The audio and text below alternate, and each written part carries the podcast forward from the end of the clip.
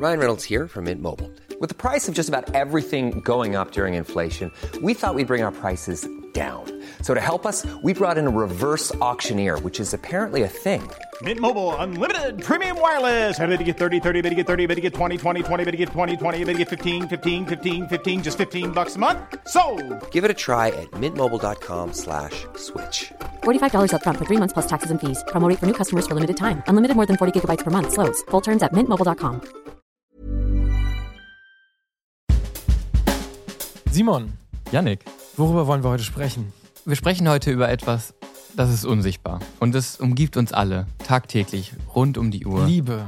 Liebe zum Beispiel. Wir Ja. reden heute aber nicht über Liebe, sondern wir reden über etwas, was angeblich gefährlich sein soll. Was die Liebe angeblich zerstören soll, ne? Was die Liebe angeblich zerstören soll, was auf jeden Fall besti- bestimmte Aspekte der Liebe irgendwie einschränken soll. Äh, wir reden heute über Elektrosmog oder genauer über Mobilfunk. Wir kennen alle diese Sprüche, trag dein Handy nicht in der Hosentasche, es macht impotent, wo wir wieder bei der Liebe wären. Telefonier mit Headset äh, oder du bekommst Hirntumore. Mach dein Handy nachts auf Flugmodus und nicht stumm, damit das nicht die ganze Nacht strahlt, während du schläfst. Wir kennen diese kleinen Strahlensticker, wir kennen diese Hüllen. Und heute hast du den Inhalt vorbereitet, anders als sonst. Genau. Weil sonst mache ich das ja. Ich finde das auch ein bisschen aufregend. Ich habe heute den Inhalt äh, recherchiert und wir wollen heute uns mal die wissenschaftliche Lage dazu anschauen und schauen, was Studien dazu sagen, genau, was an der ganzen Sache dran ist. Ich bin gespannt. Es heißt ja neuerdings, wir lebten in postfaktischen Zeiten. give you Can you stay, can you stay? Ja, dann sollten wir bei der Sonne erklären, dass sie nicht so viel scheinen soll zum Beispiel. Das wäre doch mal eine Überlegung, weil die Sonne ja den Einfluss machen extrem professionalisiert. Podfaktisch, der Faktencheck-Podcast mit Simon Sasse und Yannick Werner.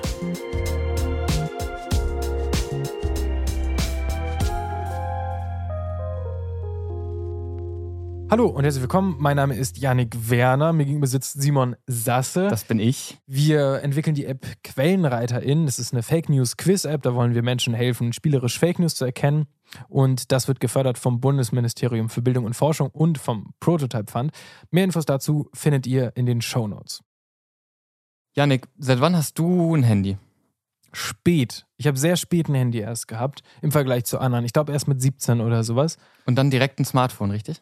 Dann auch direkt ein Smartphone. Ich habe diese Phase, dass ich erstmal irgendwie ein altes Nokia bekomme, wo ich dann irgendwie am, am Bahnhof meine Eltern anrufen muss, weil ich dann in den Zug steige. Diese Phase habe ich irgendwie übersprungen. Mhm. Das hatten ja einige bei uns früher noch. Ich hatte vorher einen Computer tatsächlich, weil Mhm. ich eher irgendwie was zum, zum Musik machen und zum irgendwie Spielen und sowas haben wollte. Und das Smartphone habe ich erst später gehabt, mit Ja. 17 oder sowas. Was heute extrem, also heute ist es extrem spät. Ja, beziehungsweise das Smartphone kam in dem Alter. Ich würde sagen, aber dass du vorher kein Handy hattest, war schon etwas. War schon spät. Stimmt, viele anderen hatten schon noch dieses Handy auch mit dieser Schiebetastatur. Ja, ja. Das, das war geil. Das kann man so zur Seite aufschieben und sowas. Das hat einfach eine komplette Tastatur Ja, dran. die stimmt, diese Wie vollwertige absurd. Querztastatur. Wie absurd das geil. ist. Ja, Ja. ja ich habe auch mit, äh, ich glaube, elf schon ein Handy bekommen, so ein Knochen, das war ganz wenig benutzt. Aber da konnte man schon so Spiele drauf spielen, so kleine, äh, diese Ping-Pong-Spiele und so. Ich hab, war kein Nokia, ich konnte leider nicht Snake spielen. Wir werden ja immer als die Generation, die irgendwie mit dem Handy aufgewachsen ist, bezeichnet, als die Gen Z. Und es ist ja auch so. Äh, trotzdem gibt es schon sehr, sehr lange die Idee der mobilen äh, ja, Telefonie. 1923 hat es angefangen, dass in Zügen Telefondienste angeboten wurden, tatsächlich nur in der ersten Klasse. Mhm. War auch sehr teuer und da musste sagen jeder Anruf handvermittelt werden von einer Person, die nimmt den entgegen und leitet dich dann weiter an die Das richtige- wurde richtig gesteckt, ne? Das wurde Das richtig sah aus gesteckt. wie an so einem modularen Synthesizer, wo so tausend Knöpfe sind. Dann musst du die Patch-Bay-Kabel da umstecken. ist für Nerds jetzt äh, total witzig gewesen, für alle anderen. Für alle total langweilig. So ist es, so ist es. Und es war aber auch auch tierisch teuer. Und äh, 1949 hat es angefangen, dass es das gleiche auch in Autos gab, dass du sozusagen ähm, ja, telefonieren konntest. Es war aber so, dass das Telefon oder dieses Telefonmodul in einem Auto halb so viel gekostet hat wie das Auto ganz, also wie das ganze Auto. ich habe da immer die Bilder von den zum Beispiel Bundeskanzlern vor Augen. Ich weiß nicht, ob du das kennst. In diesen alten Mercedesen von früher, Mhm. irgendwie noch so halb schwarz-weiß Sepia-Töne gefühlt von diesen Kameras. Und dann sitzen die mit so einem riesen Telefonhörer und so einem Kabel, was immer quer durchs Auto geht, Ja. in diesem Auto drin und telefonieren mit diesen riesigen Hörern. Genau so war es. Und interessant ist, dass die Angst vor Strahlung, über die wir heute eigentlich reden wollen, schon deutlich vorher angefangen hat. Und zwar wurde die Funktelegrafie Anfang des 20. Jahrhunderts erfunden. Und da hatten auch schon viele Leute Angst. Es gibt Zeitungsartikel, die vor Zahnausfall und vor Haarausfall warnen. Äh, es hat also früh angefangen. Und ähm, ein anderer, anderes Beispiel dafür ist äh, von 1979. Da gab es jetzt noch nicht wirklich Mobilfunk weit verbreitet. Da ist aber eine Studie rausgekommen, die Leukämie mit Hochspannungsleitungen in Verbindung gebracht hat und explizit mit dem Wohnen unter Hochspannungsleitung. Liest man oft, dass das eine der ersten Studien ist, die da irgendwelche Verbindungen gezogen hatte. War aber wenig dran, ne? Genau, war wenig dran. Die wurde irgendwie relativ schnell diskreditiert und auch sozusagen, ja, also wissenschaftlich widerlegt. Allerdings hat sich die Angst weiter verbreitet, muss man sagen. Es wurde viel darüber geschrieben und, und die, die Angst in der Bevölkerung ist auf jeden Fall geblieben. Okay, und die Angst hält sich ja bis heute, wobei man ja auch sagen muss, dass wir heute über ja vermutlich eine ganz, ganz andere Belastung von Strahlen reden. Also heute hat ja beinahe jeder ein Handy. Wir können, glaube ich, mit absoluter Sicherheit sagen, dass jeder und jede, der oder die diesen Podcast hört, wahrscheinlich das mit dem Handy tut. Wir haben WLAN, wir haben alle ein Handy, wir haben irgendwie Smartwatches, wir haben Bluetooth-Kopfhörer. Also die Belastung ist ja jetzt wesentlich höher. Also wenn das jetzt gefährlich sein sollte und man es auch damals vielleicht nicht nachweisen konnte, wären wir demnach heute einer sehr viel höheren Gefahr ausgesetzt, theoretisch. Das heißt, es ist ja schon interessant zu wissen, was sagt man heute dazu? Genau, es ist super wichtig, weil es total gesellschaftlich relevantes Thema ist. Wenn das so gefährlich wäre, wäre das ein absolut riesiges Problem für die ganze Welt. Ja. Wenn wir jetzt alle sozusagen zehn Jahre nach Einführung der Handys Krebs gehabt hätten, wäre das eine tierisches, tierisch bedrohliche Sache gewesen. Es gibt ja eigentlich so zwei Hauptsachen, wo man immer sagt, dann müssen wir mit Handystrahlung oder generell Strahlung, elektrischer Strahlung aufpassen. Das eine ist, es soll angeblich krebserregend sein und das andere ist, dass es impotent machen soll bei Männern. Das sind, würde ich jetzt mal sagen, so die Hauptvorwürfe daran. Ne? Was gibt es dazu zu sagen? Genau, das sind auch die zwei Thesen, über die wir hier heute reden wollen. Und zu dem ersten, also zu der karzinogenen Wirkung von Mobilfunkstrahlung. Ja, ja. Krebserregend willst du damit sagen. Ne? Krebserregend. Und raushängen lassen, dass du Bioinformatik studiert hast. Ja, das muss ja, jetzt kurz sein. Jetzt wird's nerdig. Das ist mein Synthesizer-Witz von vorher. ich musste mir das jetzt auch mal raushängen lassen. Ja, die Karzignoneme Wirkung. Karzignome. Ja. Äh, genau, und diese krebserregende Wirkung von Mobilfunkstrahlung hat die WHO aufgenommen. Und zwar hat die 2011 Handystrahlung allgemein ähm, als potenziell krebserregend eingestuft. Wobei man sagen muss, potenziell krebserregend bei der WHO kann erstmal alles sein, wo es einen Hinweis dazu geben könnte, dass etwas so sei. Also alles, wo, wo man sagen könnte, okay, wir haben nicht genug Beweise, aber es könnte sein, dass es krebserregend ist, kann als potenziell krebserregend von der WHO eingestuft werden. Das heißt erstmal, es gibt keine Beweise dafür, aber es gibt auch noch keine Beweise dagegen. Es ist potenziell krebserregend. Was man sagen muss, zum Beispiel sowas wie, wie Wurst, ähm, ist wahrscheinlich krebserregend. Das ist noch eine Stufe höher von der WHO eingestuft worden. Also sowas wie verarbeitete Wurstwaren werden von der WHO gerade als krebserregender angesehen als die Mobilfunkstrahlung. Einmal um dieses potenziell krebserregend einzustufen, was das bedeutet. So ist es. Also das sollte man nicht allzu ernst nehmen. Trotzdem wird das auch in den etablierten Medien in Deutschland immer wieder getitelt. Zum Beispiel 2014 hat die FAZ getitelt, dass massive Handynutzung zu Hirntumoren führen kann. Und die führen dann auch Studien an und so weiter, über die wir später auch nochmal reden werden. Mhm. Das zweite, was du eben angesprochen hattest, ist die Wirkung von Mobilfunkstrahlung auf die Potenz, vor allem bei Männern. Also die Wirkung auf die Spermien selber wird da oft hinterfragt das ist, glaube ich, auch das, was ich am meisten höre, wo man immer sagt, tragt es nicht in der Tasche oder dass man, dass auch Leute im Umfeld sagen, ich trage mein Handy jetzt nur noch in der hinteren Hosentasche, weil, keine Ahnung, mein Arsch so dick ist, dass, das dass da noch mehr, mehr Fett zwischen, oder keine Ahnung, oder ich trage es in meiner Bauchtasche oder sowas. Das höre ich auch super oft. Ja, genau. So wie du es eben gesagt hast, auch ähm, Deutschlandfunk Nova zum Beispiel 2016 getwittert, es wurde lange vermutet, jetzt ist es nachgewiesen, Handystrahlung schadet den Spermien. Also Handy weg vom Schritt. Mhm. Und dazu haben sie einen Link geteilt zu einem Artikel auch von Deutschlandfunk Nova, wo eben dann irgendeine Studie angeführt wird, die beweisen soll, dass Handystrahlung impotent macht. Weißt du, warum mich das erinnert? An was? An die Höhle der Löwen. da wurde eine Unterhose gegen Telefonstrahlung vorgestellt. Wann das denn?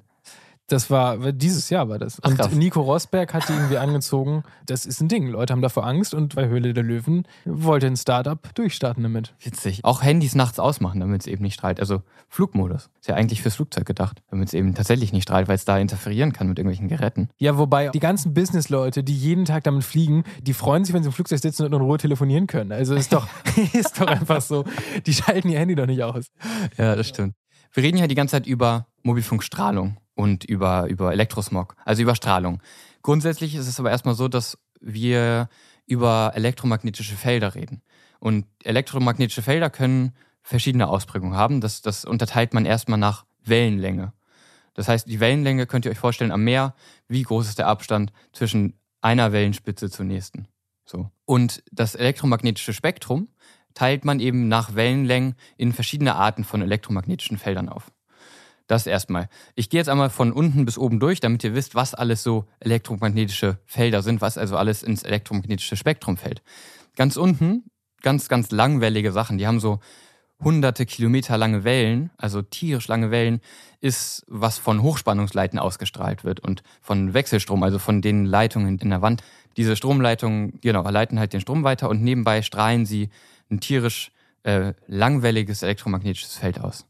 Kurz darüber liegen Radiowellen und Fernsehwellen und die sind so hunderte Meter bis ein paar Kilometer lang. Also auch noch echt sehr große Wellen. Und genau, die fliegen eben auch die ganze Zeit durch die Gegend. Wir hören ja Radio, wir haben überall Radioempfang für die Autos und so weiter. Also die sind immer präsent. Und wenn wir noch ein bisschen kurzwelliger werden, kommen wir zu den Mikrowellen, zum Mikrowellenbereich. Da liegen jetzt nicht nur die Wellen drin, die tatsächlich in der Mikrowelle benutzt werden. Ich wollte gerade sagen, lass mich raten, ich weiß, wo ich, ich kann mitreden. Aber die gehören eben auch offensichtlich zu den Mikrowellen. Mhm. Die sind eben noch mal kürzer und in diesem Mikrowellenbereich fällt eben auch unser Mobilfunk und unser WLAN zum Beispiel. Also das sind Wellen, die sehen wir auch nicht offensichtlich, die sind aber eben auch präsent. Mobilfunk, ja in Deutschland mehr oder weniger präsent manchmal. Das heißt, wenn man jetzt nerdig ist und jemand fragt, hast du eine Mikrowelle, könnte ich meinen WLAN-Router nehmen und sagen, ja, hier. Ja, du hast ein Gerät, was Mikrowellen ausstrahlen kann. Okay. Mikrowellen selber sind ja, die haben Strahlen deutlich stärker und die sind auch abgeschirmt. Also da kommt nichts, nichts raus oder wenig raus auf jeden Fall. Alles klar. Wenn wir noch weiter hochgehen, kommen so Körperscanner von Flughäfen oder Infrarotlichter, also so Wärmelampen zum Beispiel. Die sind noch ein bisschen kurzwelliger und da sind wir schon beim Infrarotlicht, das kennt ihr vielleicht schon. Darüber ist dann das sichtbare Licht, also auch das sichtbare Licht, das, was wir hier die ganze Zeit uns in die Augen reinfliegt, äh, sind auch elektromagnetische Felder. Und das sichtbare Licht ist eben auch ein kleines Spektrum. Es fängt an bei Rot, das kommt eben direkt nach dem Infrarotlicht, kommt dann das rote sichtbare Licht und geht dann bis zu Blau. Und das blaue Licht ist eben das kurzwelligste sichtbare Licht, was wir haben. Und was macht es? Blaues Licht. Das leuchtet blau, muss das sein. Ah, scheiße. Was ist es? Blaues Licht, es leuchtet blau. Ich hab's verhauen. Okay. Es leuchtet blau. Mach weiter. Offensichtlich. Und direkt nach dem sichtbaren Licht, also über dem sichtbaren Blau, kommt dann das UV-Licht. Das kennen wir vom Solarium, das bräunt uns, das kennen wir von der Sonne. Kann uns auch einen Sonnenbrand bereiten. Es ist schon relativ starkes Licht. Darüber kommt die Röntgenstrahlung, kennen wir auch vom Zahnarzt zum Beispiel, wenn man mal schauen will, ob seine Weisheitszähne schon am Start sind. Und darüber ist die Gammastrahlung. Das ist die Strahlung, die geht von radioaktiven Stoffen aus. Die ist extrem energiereich und auch sehr gefährlich, wie wir wissen.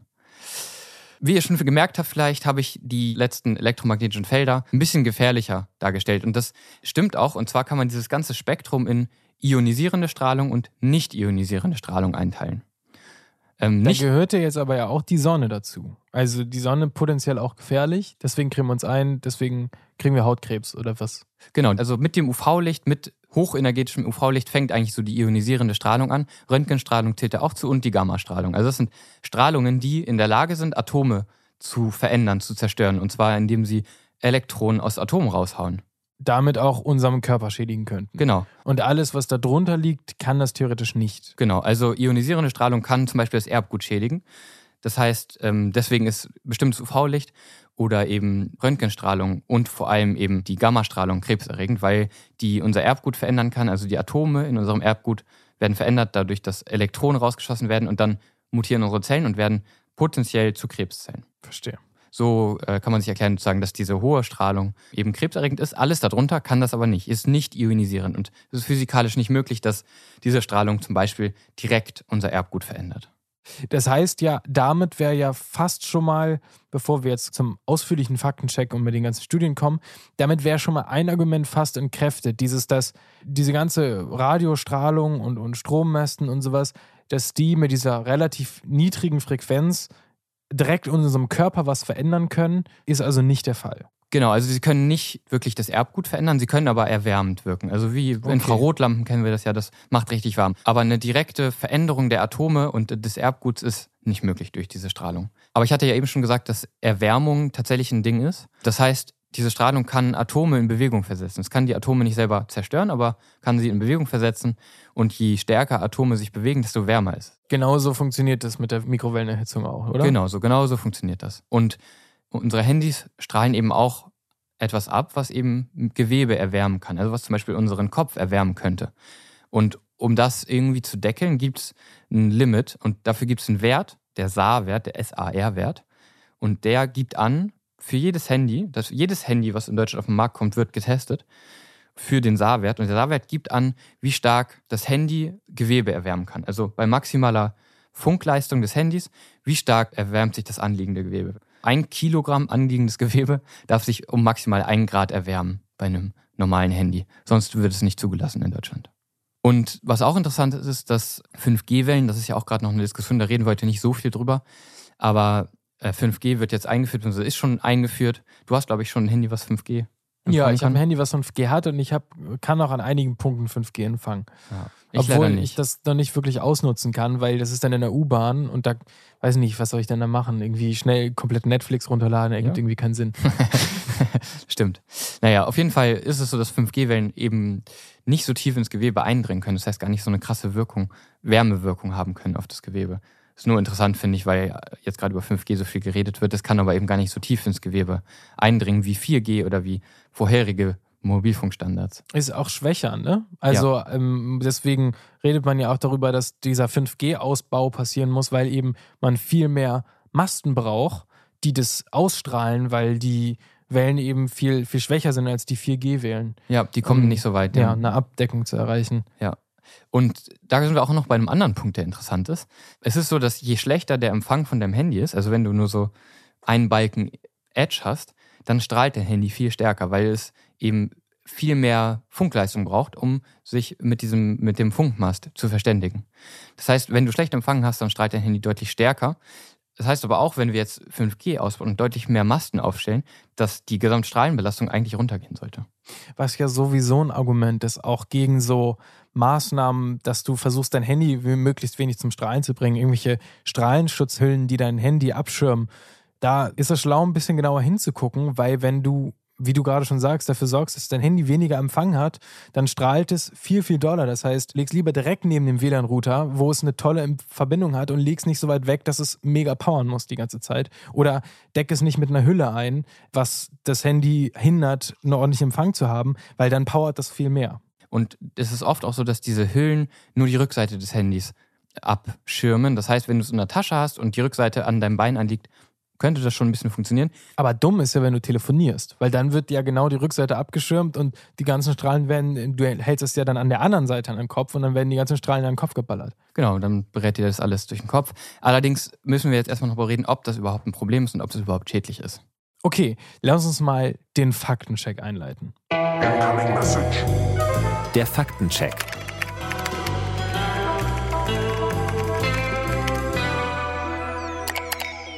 Okay, Punkt 1 ist also Krebs durch Mobilfunkstrahlung. Durch die Sachen, die wir jetzt eben schon besprochen haben, gibt es ja zwei Faktoren. Es gibt einmal die Erwärmung und es gibt, dass die Strahlen an sich irgendwas mit dem Körper machen. Erwärmung, haben wir gerade schon gesprochen, darf nicht mehr als ein Grad sein. Und ein Grad Erwärmung für den Körper an einer bestimmten Stelle wäre nicht krebserregend. Genau, das Wir werden ja, ja dauernd erwärmt, abgekühlt, hier und da. Genau, vor allem, weil das ja auch sagen nicht die Körpertemperatur beeinflusst, sondern eben nur temporär an einer kleinen Stelle dann irgendwie ein Grad wärmer wird. Dann gibt es eine zweite Sache und zwar, dass die Strahlen irgendwas mit unserem Körper machen. Allerdings haben wir schon herausgefunden, dass die Strahlen gar nicht in dem ionisierenden Bereich sind, wo sie irgendwie die Atome oder irgendwas zerstören, sondern dass die Strahlen mit unserem Gewebe gar nichts, gar nichts machen können, richtig? Ja, genau, das ist tatsächlich richtig. Dann gäbe es eigentlich nur noch irgendwie eine dritte Komponente, dass irgendwas anderes passiert, was wir uns nicht erklären können, aber da wüssten wir jetzt auch gar nicht, wonach wir forschen sollen, weil wir kennen ja nur diese zwei Auswirkungen. Erwärmung und, und, und die Strahlen. Wenn euch die Folge bis hierhin gefallen hat, dann könnt ihr uns bewerten, zum Beispiel bei Spotify oder bei Apple Podcasts. Und ihr könnt uns auch gerne folgen bei dem Podcast-Player, euer Wahl, wo ihr gerade hört, oder auf Instagram oder TikTok. Und wenn ihr glaubt, dass diese Podcast-Folge oder eine andere Podcast-Folge für eure Freundinnen oder Familien auch bereichert sein könnte, ob durch Lustigkeit oder durch Informativität, dann schickt uns gerne weiter.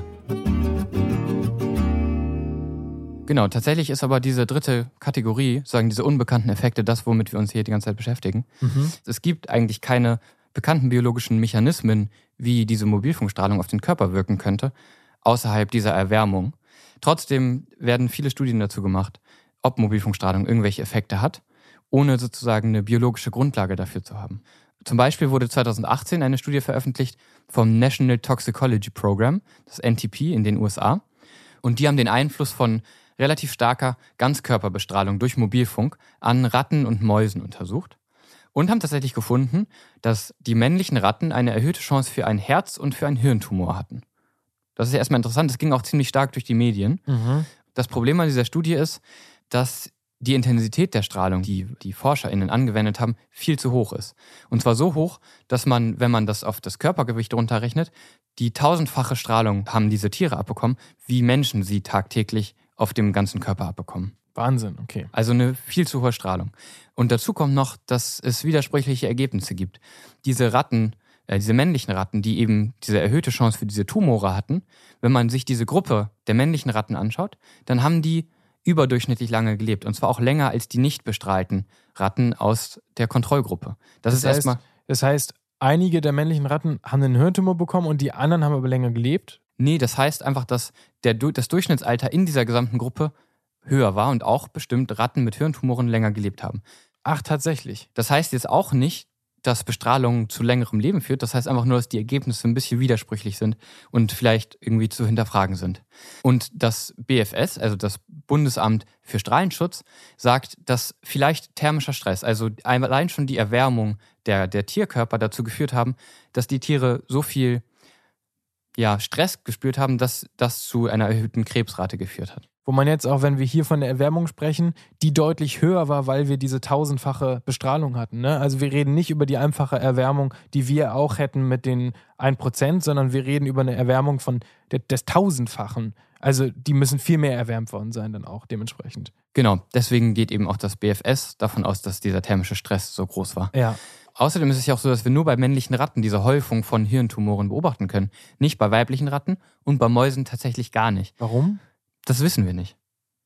Krass. Okay, und da, okay. Also von dieser Studie ist eigentlich nichts an den Menschen ableitbar und ja offensichtlich noch nicht mal auf Mäuse zum Beispiel ableitbar. Also Ach, krass, ja. da ist relativ wenig, was wir davon lernen kann. Das sagt eben auch dann das Bundesamt für Strahlenschutz, was Gut. sich damit äh, beschäftigt hat. Da müssten, bräuchten wir mehr Studien als die. Genau, dann bräuchten wir mehr Studien und vor allem irgendwie Studien an Menschen. Aber das ist sehr problematisch. Weil du Menschen nicht einfach bestrahlen kannst. Genau, es ist ethisch nicht vertretbar. Wir gehen ja erstmal davon aus, dass Strahlen irgendwie schädlich sind. Jedenfalls ab einer bestimmten Intensität. Und es ist ethisch nicht vertretbar, eine Studie zu machen, wo wir sagen, wir nehmen uns 20 Menschen oder gar 100 oder tausende Menschen und bestrahlen die einfach mal und schauen mal, was passiert. Du könntest so einen Test erst machen, wenn du irgendwas hast, was potenziell hilft, wahrscheinlich. Ne? Ja. Und dann könntest du das an Tieren testen und dann an Menschen. Aber du dürftest nicht etwas potenziell Gefährliches an Menschen erstmal testen. Und die Menschen in der Gesellschaft zu testen, wäre ja wahrscheinlich auch schwierig, weil alle die ganze Zeit irgendwelchen Strahlen ausgesetzt sind und es total schwierig wäre, jetzt zu überlegen, was jetzt ist eine Auswirkung von Handy, was nicht. Genau, du kannst halt nicht jetzt irgendwie eine, eine Kontrollgruppe erschaffen, die einfach gar nicht Mobilfunk ausgesetzt ist. Gibt es aber andere Studien noch? Genau, es gibt auch auf jeden Fall Methoden, wie man das an Menschen testen kann oder statistisch untersuchen kann. Und zwar mit sogenannten Beobachtungsstudien. Ähm, Das heißt, man greift nicht ein, man bestrahlt Leute nicht aktiv, sondern man befragt Leute. Und das hat auch eine schwedische Arbeitsgruppe gemacht.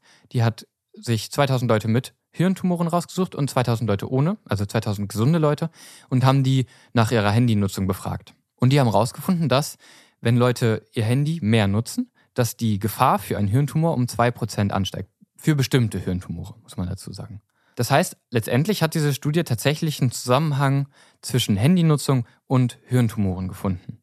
Das ist auch erstmal durch die Presse gegangen und wurde auch viel aufgegriffen und hat natürlich auch zu weiterer Angst irgendwie beigetragen. Es gibt aber verschiedene Probleme an dieser Studie. Und das erste Problem ist, dass die retrospektiv ist. Das heißt, sie haben sich Leute genommen, die schon einen Hirntumor hatten und die das auch wussten. Und was zu dieser Zeit auf jeden Fall auch schon bekannt war, dass Handynutzung mit Krebsverursachung in Verbindung gebracht wird. Das heißt, diese Leute wussten von ihrem Krebs, sie wussten von der potenziellen Wirkung von Handystrahlung und wurden dann zu ihrer Handynutzung befragt.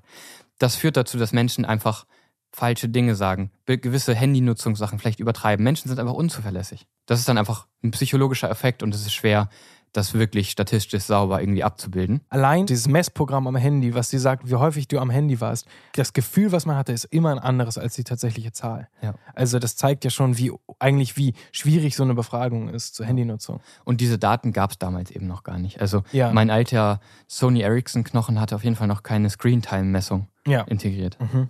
Das hätte das Ganze vielleicht ein bisschen besser gemacht. Ein weiteres Problem ist aber auch, dass es andere Faktoren sein könnten. Also Leute, die einfach sehr viel telefonieren, sind oft vielleicht auch Leute, die sehr viel arbeiten, die sehr viel reisen, die irgendwie Voll gestresst sind, ja. sind. ja. Genau.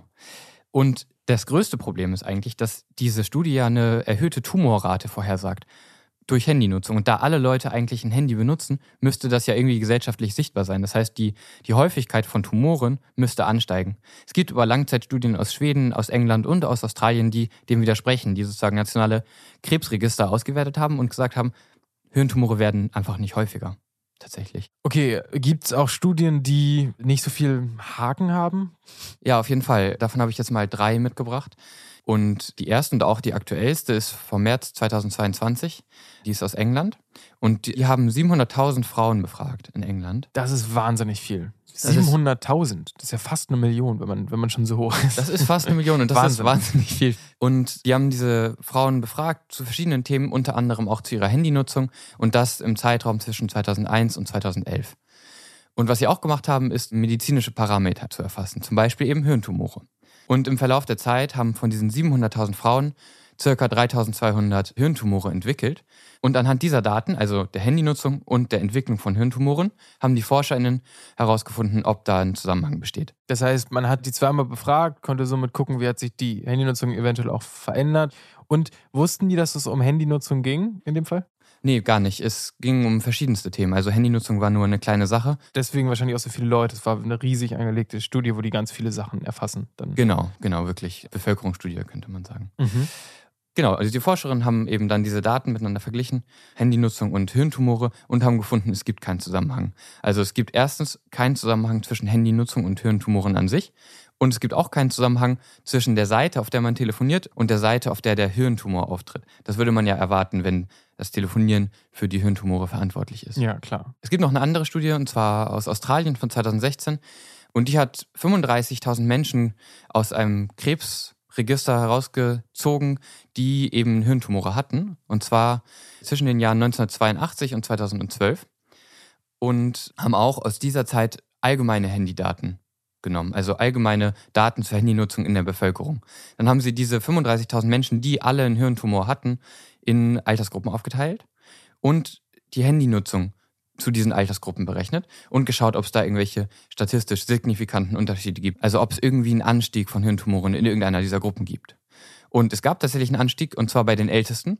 Das liegt aber laut den ForscherInnen vermutlich daran, dass die Diagnose einfach deutlich besser wurde und auch bei deutlich älteren Menschen angewandt wurde. Früher war es nämlich so, dass Diagnose, die relativ teuer war, alten Leuten vorenthalten wurde, weil man gesagt hat, das lohnt sich vielleicht nicht mehr, das ist zu teuer. Und das führt jetzt hier dazu, dass eben bei älteren Leuten häufiger Hirntumore auftreten als zuvor. Was aber auch noch dagegen spricht, dass das durch Handys hervorgerufen ist, dass dieser Trend auch schon 1982 beginnt, also mit dem Beginn dieser Daten. Das Handy wurde aber erst 1987 in Australien eingeführt. Das heißt, dieser Trend kann nicht mit dem Handy begonnen haben. Also im Großen und Ganzen kann man sagen, dass diese Studie sagt, es gibt einfach keinen Anstieg an Hirntumoren in der Bevölkerung. Also auf jeden Fall nicht die Rate, die man erwarten würde, wenn Handynutzung tatsächlich einen Einfluss hätte. Ja. Es gibt auch noch eine Studie aus Dänemark, die hat auch wieder eine riesige Menge an Dänen und Däninnen befragt, und zwar 400.000. Die lief ganz ähnlich wie die Studie aus England und hat eben auch das gleiche Ergebnis. Sie sagt, es gibt keinen Zusammenhang zwischen Handynutzung und Hirntumorentwicklung.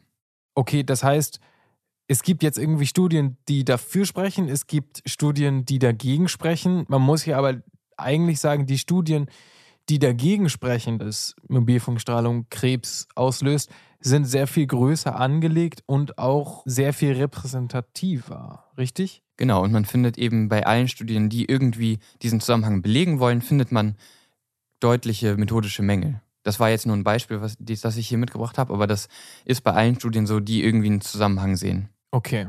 Äh, Zweites Thema, Impotenz. Genau. Bei der Impotenz muss man erstmal sagen, Impotenz ist ein äh, zweischneidiges Schwert. Nee, ich weiß nicht, ob man das so sagt. Das be äh, bezeichnet zwei Phänomene, und zwar einmal die erektile Dysfunktion und die Zeugungsunfähigkeit. Okay, das heißt, das eine ist, äh, man hat eine Erektionsstörung und das andere ist irgendwie, was mit dem Sperma funktioniert nicht. Genau, hier geht es um die Zeugungsfähigkeit, also um die Spermaqualität letztendlich. Mhm. Und Spermien, muss man erstmal auch vorweg sagen, sind extrem wärmeanfällig. Also sie sind für Temperaturschwankungen ziemlich anfällig. Wenn man jetzt im Labor also diese Spermien deutlich über dem Grenzwert mit Mobilfunkstrahlung bestrahlt, sodass sie sich eben erwärmen, sodass es thermische Effekte gibt, dann kann es sein, dass diese Spermien schwächer werden, zum Beispiel sich nicht mehr so gut bewegen können. Und das führt natürlich beim Extremfall zu Impotenz, also zu Zeugungsunfähigkeit, weil die Spermien nicht mehr in der Lage sind, die Eizellen zu finden. Da gibt es ja auch immer diese Sache, sitz nicht zu lange auf eine Sitzheizung, damit deine Hoden nicht dauerhaft zu warm werden. Oder deswegen hängen doch generell auch die Hoden weg vom Körper, damit es kühler ist. Das hat also tatsächlich einen Sinn. Genau, das hat tatsächlich einen Sinn. Sauna soll auch einen Einfluss haben auf die Fruchtbarkeit. Ach komm, jetzt. Ja, was willst du denn jetzt noch alles nehmen? Andererseits ist es natürlich auch witzig, weil andererseits ist Sauna natürlich auch wieder gesund. Ne? Also Ja, ist ja. die Dosis macht wahrscheinlich auch wieder das Gift. Das ist ja echt hier allgemein so ein Ding. Die Dosis macht das Gift. Ja. Das sehen wir auch hier, diese Laborstudien, die da gemacht wurden, die da einen Unterschied gefunden haben oder die sozusagen einen Einfluss von Strahlung auf Spermien gefunden haben, haben die Spermien alle deutlich über dem Grenzwert bestrahlt. Ja. So. Da ist es klar, dass man einen Unterschied findet, weil eben diese thermischen Effekte da sind.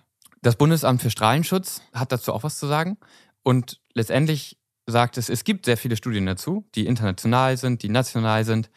Und im Großen und Ganzen, wenn man diese Studien anschaut und bewertet und auch so die methodischen Fehler findet, gibt es keinen Beweis für schädlichen Einfluss auf Hoden oder Samenzellen. Und das weder im Menschen noch im Tier noch im Labor.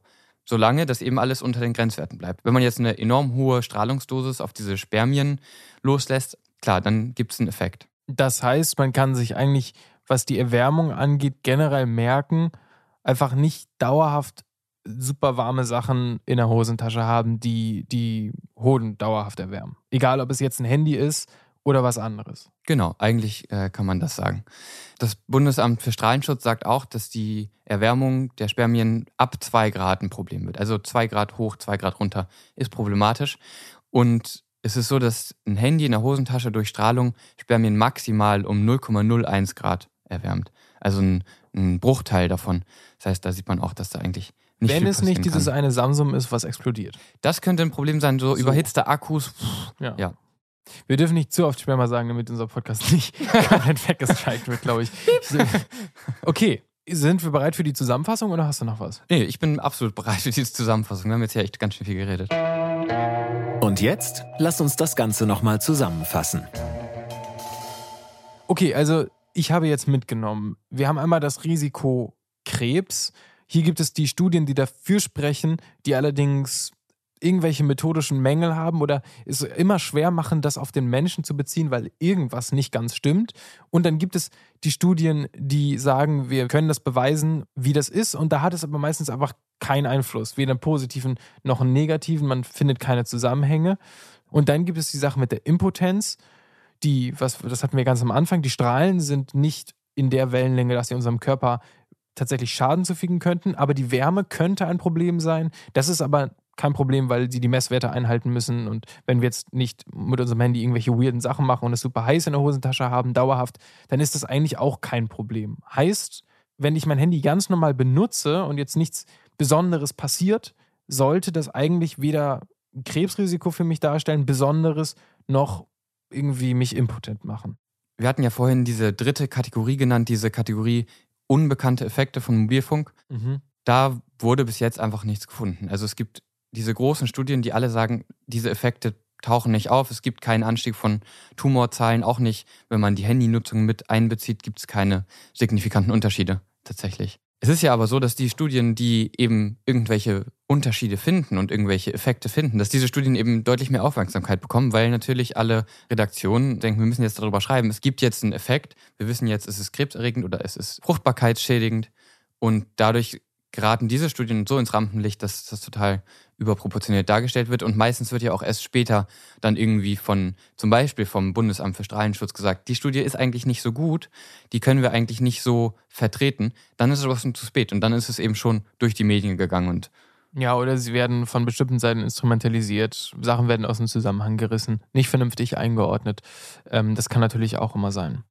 Man kann zu dieser ganzen Elektro-Smog-Debatte ja auch sagen, dass wenn man das mal so vergleicht, der Vorwurf ist ja immer, wir haben diese ganzen Strahlungen, die sind dauerhaft um uns rum und machen uns alle krank. Dafür haben wir einfach wissenschaftlich keine Beweise. Wenn das so wäre, wäre das ein super großes Problem.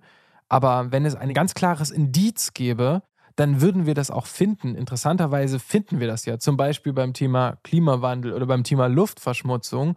Das ist ja eigentlich eine ähnliche Sache, die ist in uns rum. Nur anders als bei der vermeintlichen Gefahr Elektrosmog haben wir bei Luftverschmutzung und Klimawandel ganz klare Beweise, dass es Menschen in ihrer Gesundheit schadet. Wie zum Beispiel, ich glaube, es gibt ungefähr 4,2 Millionen vorzeitige Todesfälle durch Luftverschmutzung, die man rausfinden kann. Wir machen trotzdem relativ wenig dagegen.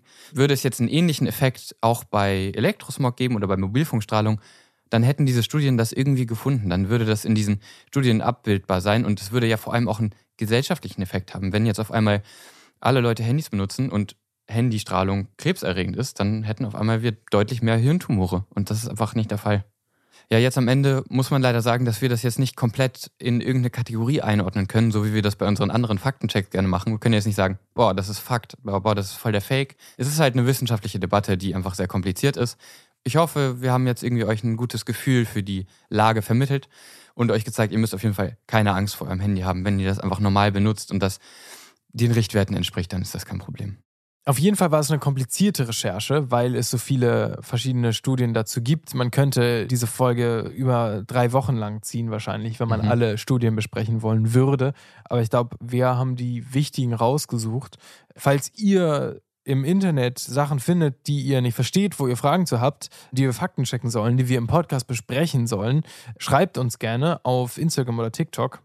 Und wenn nicht jede Woche eine Folge kommt, liegt es vermutlich daran, dass wir gerade die App versuchen fertigzustellen. Das heißt aber keinen Abbruch für dieses Projekt. So ist es. Bis nächste Woche. Bis nächste Woche. Alle Infos zur Show findest du auf podfaktisch.de, auf Instagram und TikTok.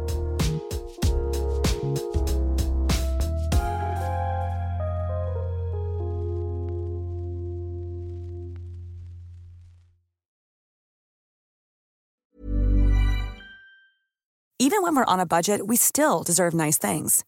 Quince is a place to scoop up stunning high-end goods for 50 to 80% less than similar brands. They have buttery soft cashmere sweaters starting at $50, luxurious Italian leather bags, and so much more. Plus, Quince only works with factories that use safe, ethical, and responsible manufacturing. Get the high-end goods you'll love without the high price tag with Quince. Go to quince.com/style for free shipping and 365-day returns.